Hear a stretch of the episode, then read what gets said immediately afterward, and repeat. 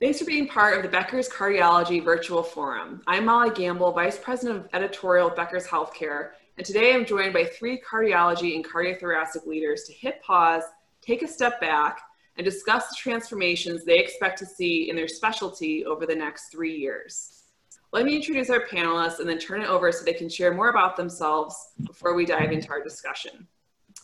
Today, we'll hear from Dr. Francisco Arabia, a physician executive of the Advanced Heart Failure Program at Banner University Medicine Heart Institute, Dr. Kamu Maganti, Associate Professor of Medicine and Director of Cardiac Re Rehabilitation, Director of Solid Organ Transplant Cardiology Service from Northwestern Medicine, and Dr. Wilson Tang, a cardiologist with the Cleveland Clinic. Dr. Arabia, let me turn it over to you to share a bit more about yourselves about yourself and, and your colleagues, and we'll into our discussion.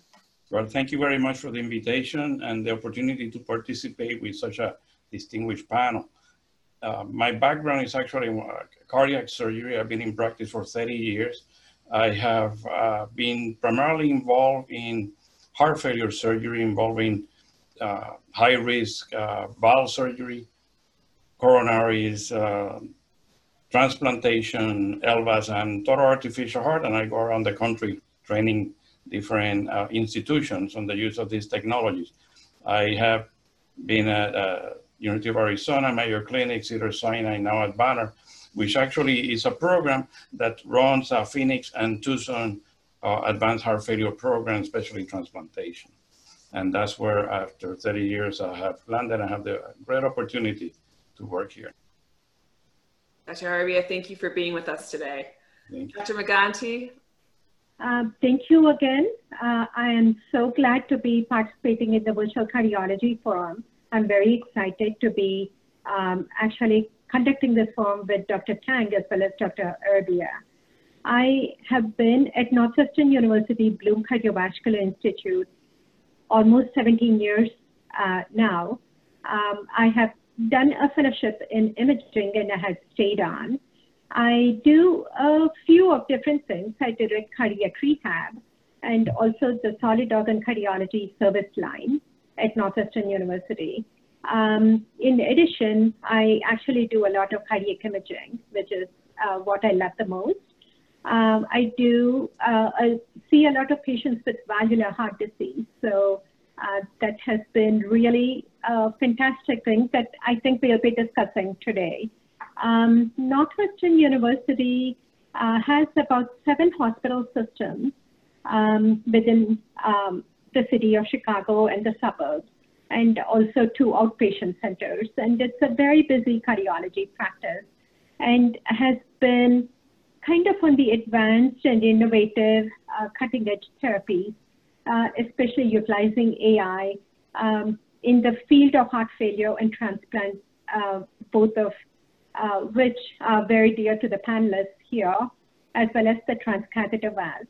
There has been a huge commitment to quality outcomes and network integration, so that has been really challenging, as well as very heartening to see how the entire field, especially Northwestern, has been coming up. So I'm very excited excited to be part of this forum today. Thank you. We're very happy to have you with us, Dr. Maganti. Thank you. And finally, Dr. Tang. Well, thank you very much for the opportunity to participate uh, in this uh, really innovative, uh, you know, symposium. Um, my name is Wilson Tang. I'm a heart failure transplant cardiologist.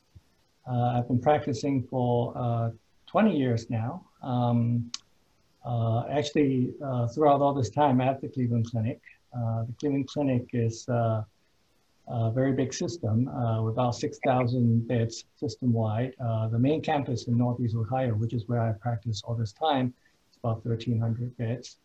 Uh, we have a total of uh, 4,500 physicians and scientists and more than 2,500 advanced practitioner providers. So very big system. And obviously we are um, um, had a really active heart failure transplant program as well. Uh, we just celebrated our 2000 uh, transplant, heart transplant.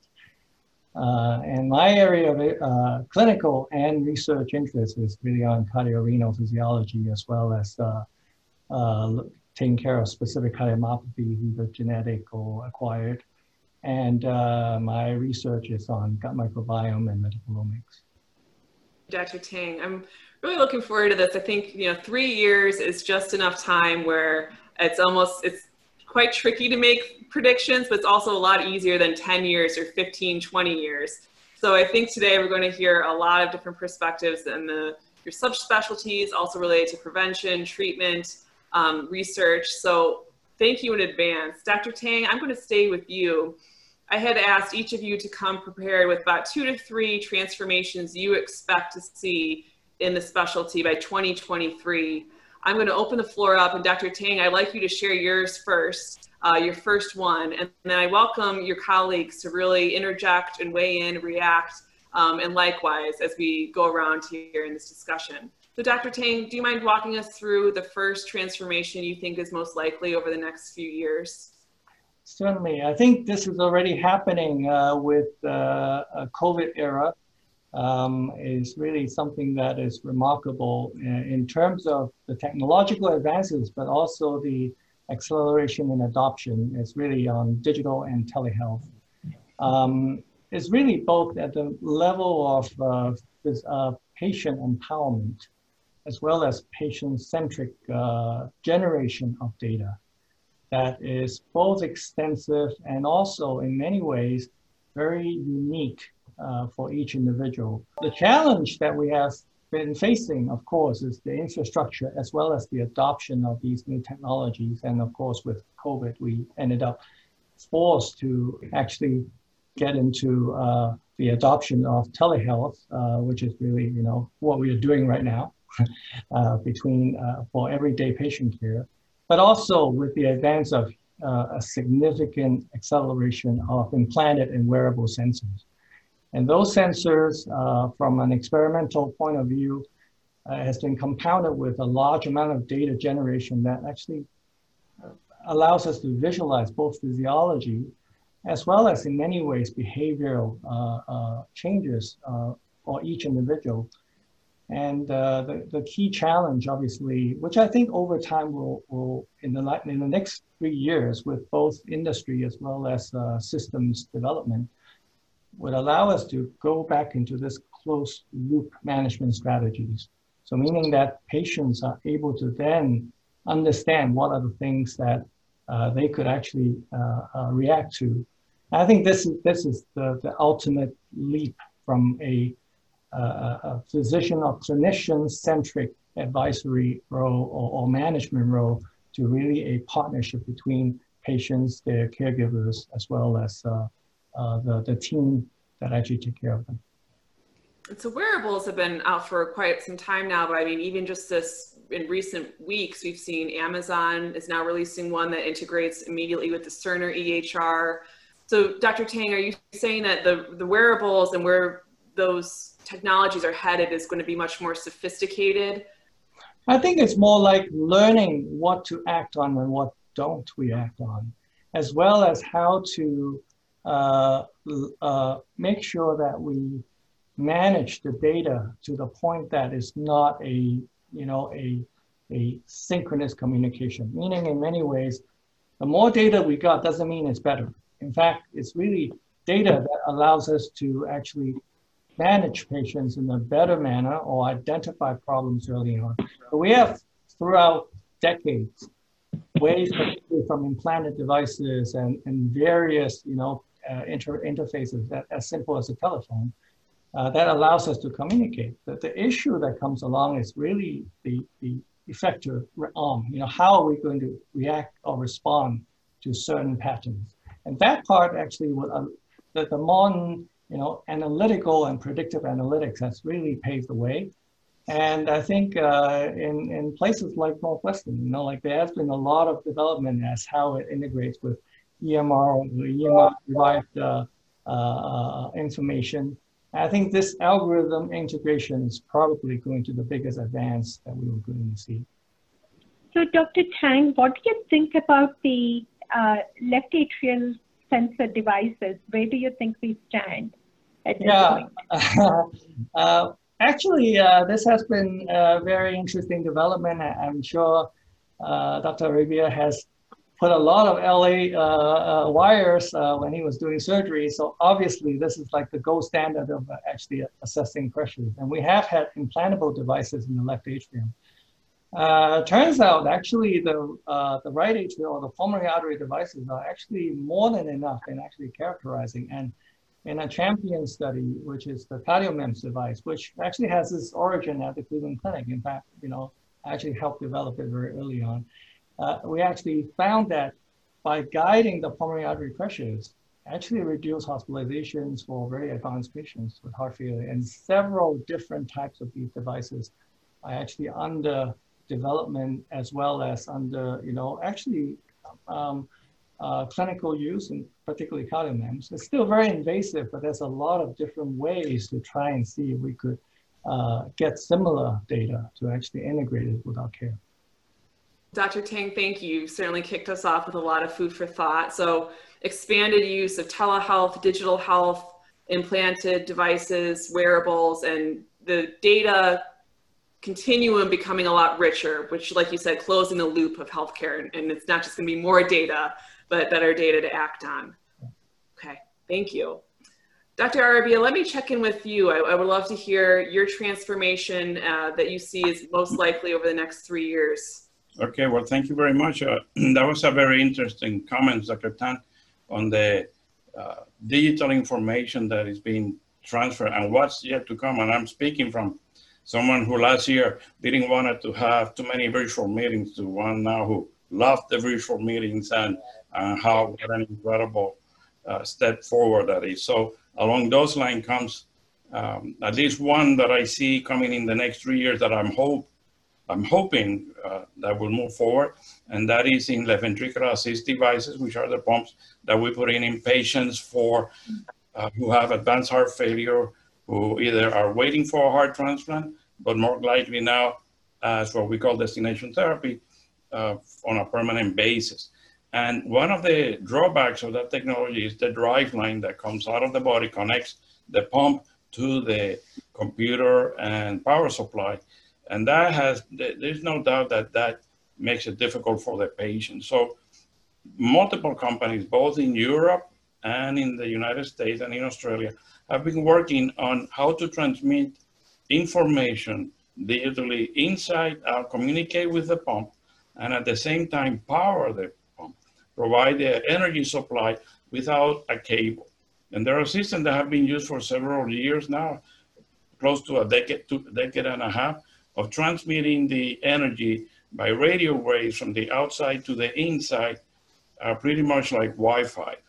And at least it seems that they have made significant progress that it appears that in the next three years, we're gonna have pumps that can be implanted and they don't have a drive line coming out uh, through the skin, which is it will be a major step forward, not only in the technology, but in the quality of life of the patients who receive these uh, pumps. And believe me, I am, I, I can't wait for that day because those pumps at that level will start competing with heart transplantation. That still is the gold standard. And that brings me to my second topic of where are we going to be in three years with artificial hearts, which is another attempt at solving the problem of advanced heart failure.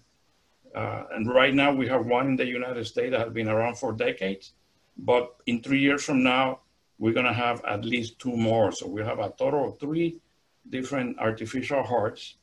And, and the third one actually has the potential to be also without a drive line. The communication and the power supply and the energy supply is all transmitted through the skin and there are no nothing penetrating the skin.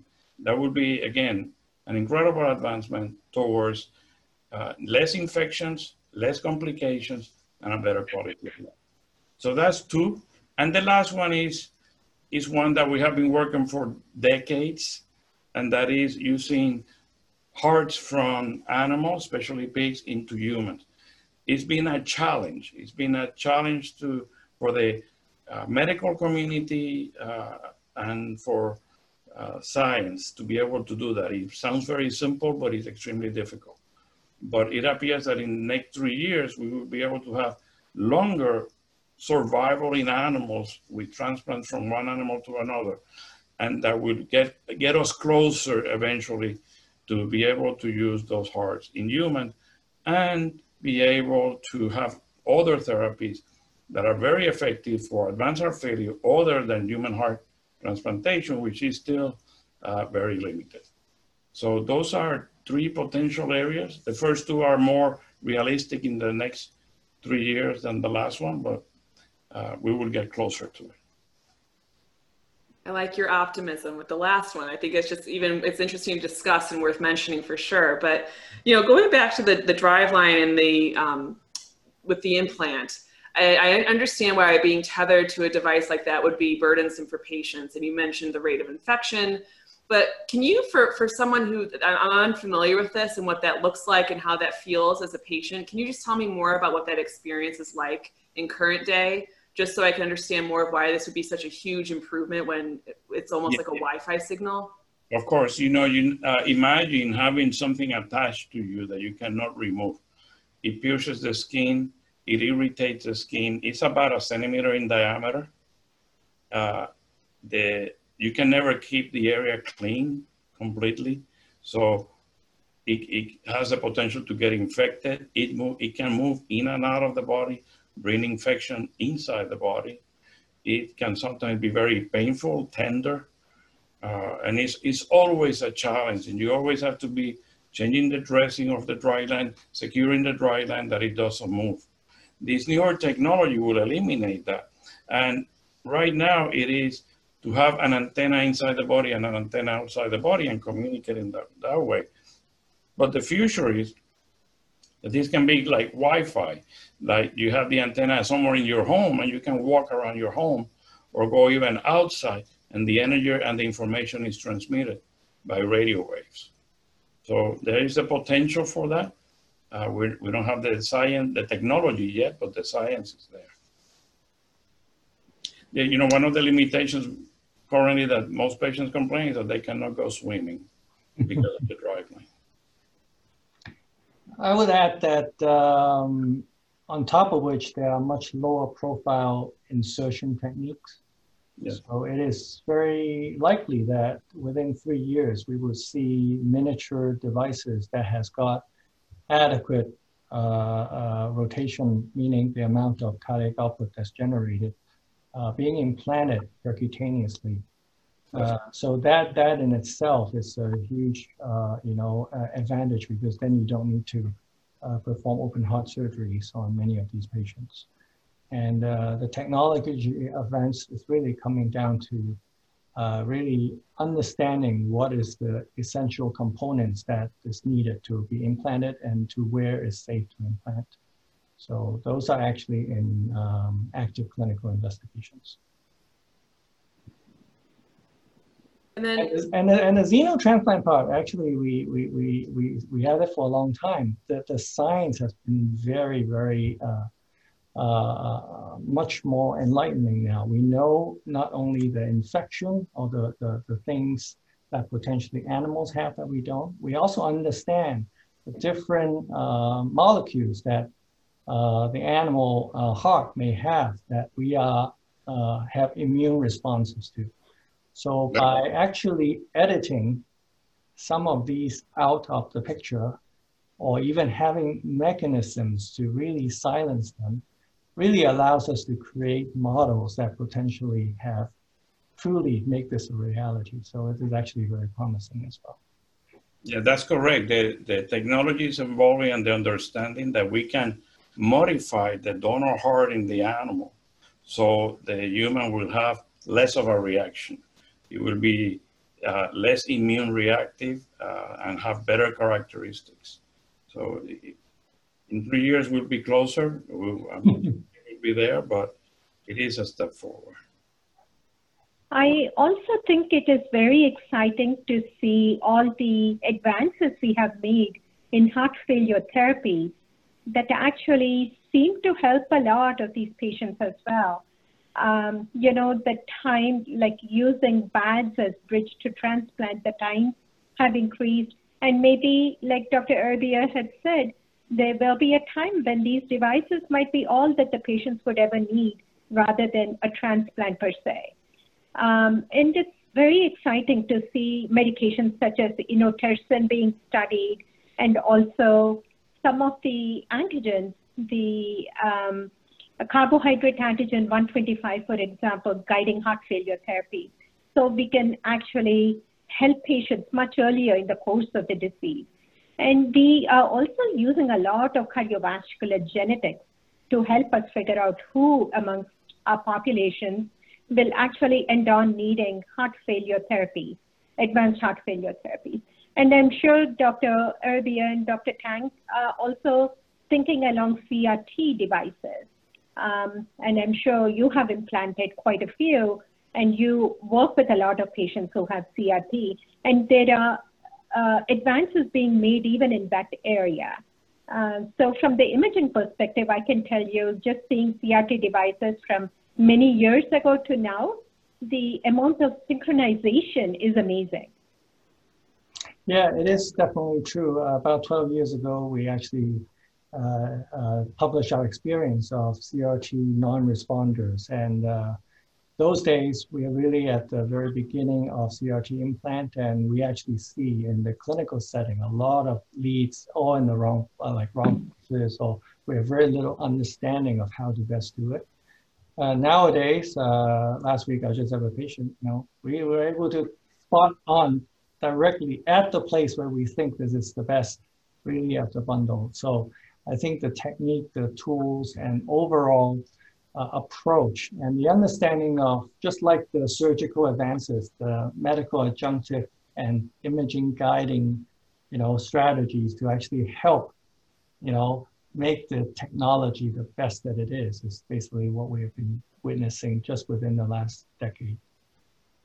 What do you both feel about the newer um, cardiac modulation and the baroreceptor uh, stimulation um, or even the vagal nerve stimulation for the heart failure therapies. It's also very interesting when I read about these.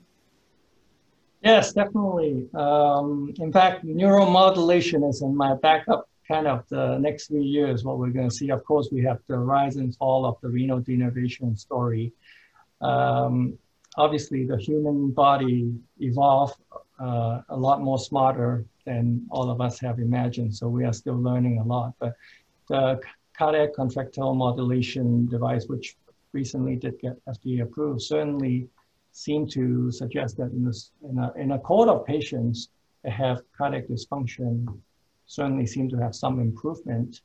Uh, but uh, we really need to continue to learn as to what it is. Clearly, it affects something biologically that we still don't understand. And so I think one thing that at least the, the, the last six months of, uh, of what we are experiencing also taught us that uh, science really is a very big part of the advance. And I think many times when we had almost like reverse engineering, we had these treatments, whether it's drugs or devices that actually showed us some benefit and we don't understand them, really opens the door to really, you know, continue to investigate why do they work the way they work. But uh, certainly from some of the data that has been shown, uh, for some patients, it does uh, improve uh, significantly. Yeah, to development I, in technologies in science that may help us with understanding the modulation, understanding how to better understand this system, and that is in the areas of artificial intelligence and quantum computers that might bring us solutions that we have never even considered. Mm-hmm. Uh, so, so that is extremely interesting. And in three years, that, that other technology might help us. And the tools that, yeah, and the tools that's being used, I mean, talking back at renal denervation, the first generation is very, uh, very crude. And now the the, the, the catheters and all that actually has improvement. And we are really looking forward to those data again. Very exciting stuff ahead, I think. Mm-hmm. Again, imaging too. And imaging, a yeah. lot of insights in molecular imaging. Yeah. Dr. Maganti, can I ask you to expand a little bit about cardiac modulation and just why um, you would like to see some promising developments on that front and what that would mean for care and outcomes and patients? So there have been a lot of studies that are slowly coming up or uh, coming out about neuromodulation, uh, especially um, focused on baroreceptor stimulation, focused on vagal nerve stimulation, and most of these seem to improve the cardiovascular outcomes in patients with heart failure, which is why this is so exciting. The quality of life and six minute walk tests seem to improve, but again, these are select number of patients. And to identify those responders is now the biggest challenge. And I think Dr. Tang can answer for this because some of his research is in that area. Uh, once we get to the point like what Dr. Erbia was mentioning about utilizing the tools that we have, especially the computational stuff with all of the uh, feeding that we, with all the feeds that we get from looking at these patients, maybe it'll help us identify the responders much more quickly. But I think this is where over the next three years, we'll be making a lot of progress, I feel. I think a big part of it is that we, uh, there's always a sweet spot in terms of the subgroup of patients that particularly benefiting. And I think uh, just like in the field in medicine, um, really finding the stratified medicine approach, which is to find a group of people that respond best, is kind of uh, what our oncology colleagues have done quite well in terms of finding literally quote unquote cures for specific cancers. So in, in, in cardiology, we also have started uh, to get into this, this area. I mean, amyloid is a great uh, example where a subtype of amyloid now has one drug that's approved and multiple drugs that are really gene silencing therapy to really specific target the pathways that lead to the progression of the amyloid heart disease, which is devastating, of course. And so uh, I certainly would see some uh, advances within the next few years. Uh, we already have multiple studies on rare diseases, but also uh, the overarching immune responses uh, as outlined by the COVID era is really, uh, again, accelerated our understanding of how our own immune system affect different facets of cardiovascular health and disease. In the field of amyloid cardiomyopathy, we have seen tremendous advances with the uh, tafamidis that was approved. We are looking at newer ways of imaging these patients, identifying them earlier on. And these were the patients that we couldn't really help 10 years ago. Um, so they are newer drugs that are being studied. So just as uh, there are advances in the uh, invasive fields, there is a lot of advances in the field of medical therapy, early diagnostic technologies, as well as genetic uh, therapies that are being explored. So I think there's going to be an explosion of all of this over the next three years. Yeah, and that's where the new computing technology might be extremely helpful to help us understand uh, these systems that are so complex. And I'm optimistic that quantum computing computers will be able to give us new solutions or make us see things in different ways that we couldn't see them before. Specific to cardi cardiac myopathy, is that what you mentioned, Dr. Maganti? Is that so? You're saying that the technology advancements and more sophisticated uh, options there would help you better distinguish whether that's genetic or developed. Is is that what I'm hearing? Yes, yes. So there are certain patterns on certain imaging technologies that we utilize that allude us to certain types of cardiomyopathies. And uh, these are getting more and more recognized. Um, and in addition to that, uh, working closely with cardiovascular genetics people, we have identified or at least uh, come up with algorithms to identify patients with early cardiomyopathies, um, especially patients who have a lot of sudden cardiac death in their families. Um, so there are certain patterns on MRI scans, for example, certain patterns on echoes, for example. These are all clues that we could utilize. And in addition, we are using a lot of AI guided uh, imaging help. And I think that actually is very interesting to explore at our institution. Uh, we are utilizing AI to help uh, uh, it, to help just get echoes even in our COVID patients currently. So to minimize exposure to the sonographers. Um, we also have found that the uh, machine uh, that we are utilizing can get adequate images uh, that humans can get. Um, there is a lot of AI-based imaging for CT scans, coronary CT angiograms, for example. And also the advances in the computing has made the spatial resolution so much better compared to even a few years ago, which helps us identify uh, patients with um, diagnoses much earlier in the course of the disease. Um, newer algorithms that we are coming up with can help us figure out valvular pathologies much earlier. And um, the most exciting thing that I've also noticed is being able to utilize FFR in coronary CT angiograms just to identify flow limiting stenosis much earlier than going to the invasive lab. So you can get a non-invasive angiogram along with an FFR, which will change how we actually look at our patients with CAD. So um, I think there is a lot of technological advances, even in the imaging areas, that are helping us tremendously.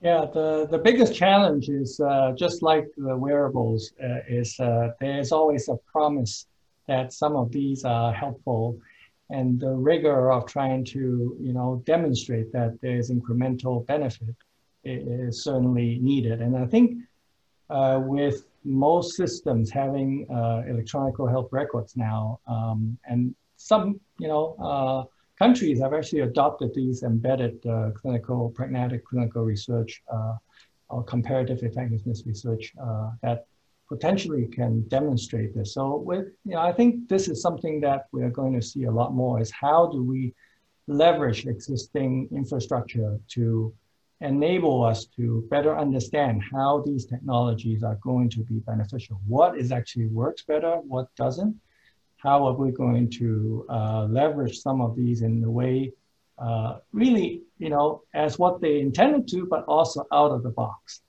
And I think what, what we will see a lot is a lot of competing technologies, uh, but then there's a lot more work to be done in terms of um, demonstrating is, uh, validating is, uh, its accuracy, but also to demonstrate this uh, incremental value so that the value of the technological advance uh, really can outweigh the cost. I think that is such a great point, but I also think some of these variables where we can actually look at the burden of AFib, for example, we are utilizing it already. Uh-huh. Um, similarly, trying to read uh, how the QT interval changes in people who have mm-hmm. uh, a high incidence of sudden cardiac death. Uh, I think that's also an exciting area. And um, I know that our center has been looking into stuff like this, and I'm sure uh, it's happening everywhere. Mm-hmm. Um, the other thing on the EP front, and I'm sure you both can answer to this as well, with the new modalities of ablation where they're using pulse field ablation as opposed to cryo or RFA, that's another area that seems to be very exciting. Lots of papers that have come out because this decreases the amount of downstream complications mm-hmm. um, and also increasing uh, how well patients do following an ablation. And also um, the pacing world, the Micra, for example, and also the very small leadless uh, pacemaking devices as well as subcutaneous defibrillators. I think lots of technological advances, but again, we have to we have to really see carefully how much they truly help our patients.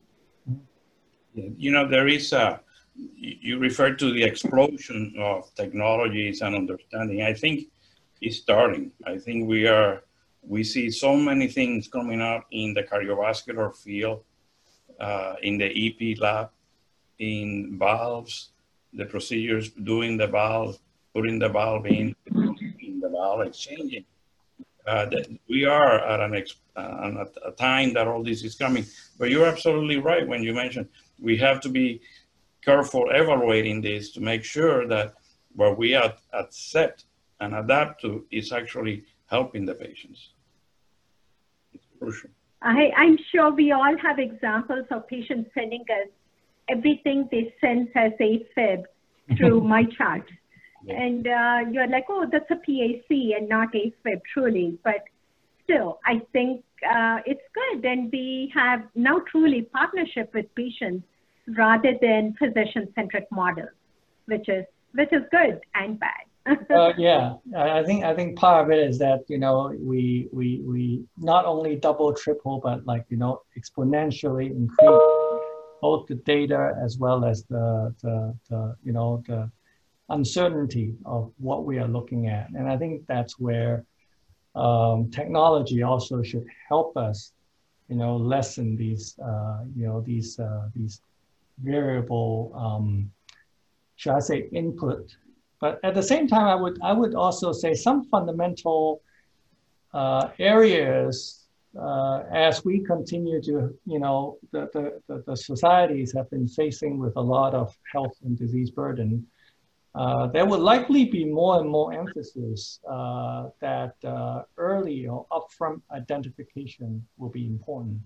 So, and that's why I'm going back to the wearable stuff. If we identify either from an electronic health record or from the wearables that somebody is actually having some health issues, uh, whether it's, you know, genetics from a consumer level or, you know, or, or some wearables that show some physiologic changes, those are really, you know, opportunities for intervention rather than, you know, uh, seeing myself and Dr. Arabia in terms of getting, you know, heart replacements or transplants, you know, early prevention, uh, dietary lifestyle modification. Those are things that are still, you know, tried and true, but technology can also help. So uh, coming to what Dr. Arabia has mentioned, there has been um, a lot of uh, advances in the field of cardiovascular uh, invasive lab, especially when it comes to valvular heart disease. Um, so in addition to transcatheter aortic valve replacement, we are doing a lot of transmitral and transtricuspid, which are really much more difficult to do, the transtricuspid especially. And I already have seen just within the past five years the advances in the technology that are helping our patients one of the ways that we are up to date so much is because without imaging, none of these device implantations uh, can happen. So we are at the forefront along with the valve team, typically includes CT surgery as well as the invasive cardiology team and imaging team to uh, get these devices implanted. Um, I think the next area where I think a lot of stuff we'll be seeing will be in the trans tricuspid. Would you both agree? Uh, yeah, yeah, definitely. Yeah. I'm sorry, in the post-transplant patients, several years later, that develop this tricuspid insufficiency, you want to try everything you can not to operate on them.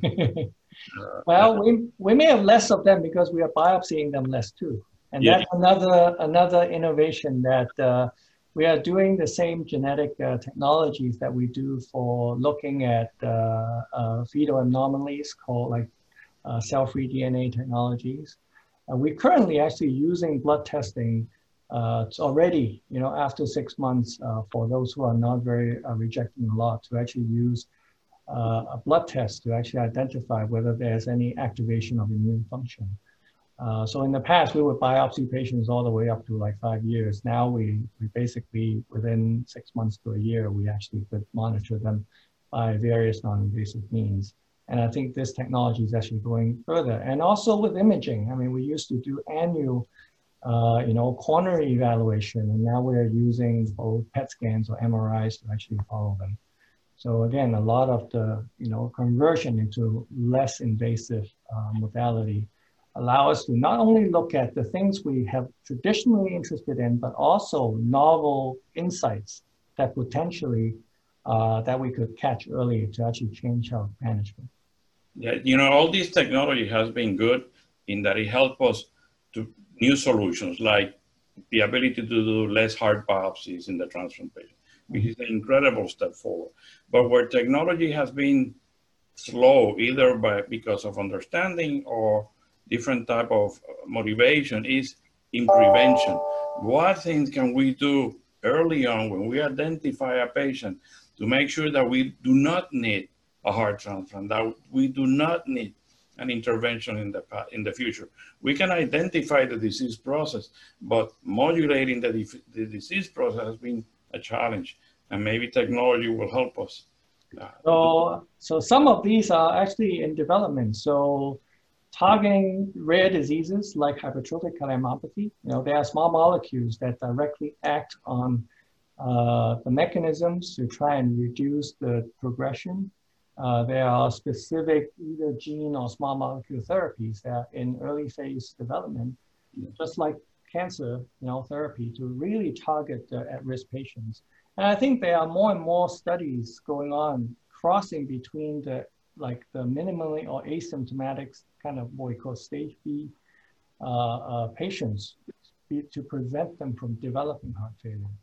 And uh, uh, one of the approved studies, uh, approved drug for heart failure really comes down from uh, uh glucose lowering drug that actually is in some ways a preventive, you know, approach.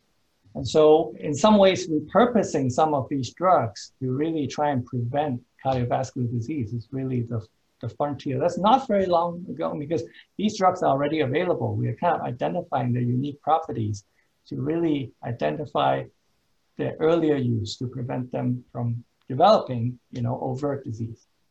Uh, coming up with the new guidelines of hypertension that allow us to control the blood pressure really a little bit more rigidly, along with the SGLT2 receptor blockers, which are fantastic uh, at helping with the diabetic cardiomyopathy and improving cardiovascular outcomes, um, especially in the heart failure world, is phenomenal.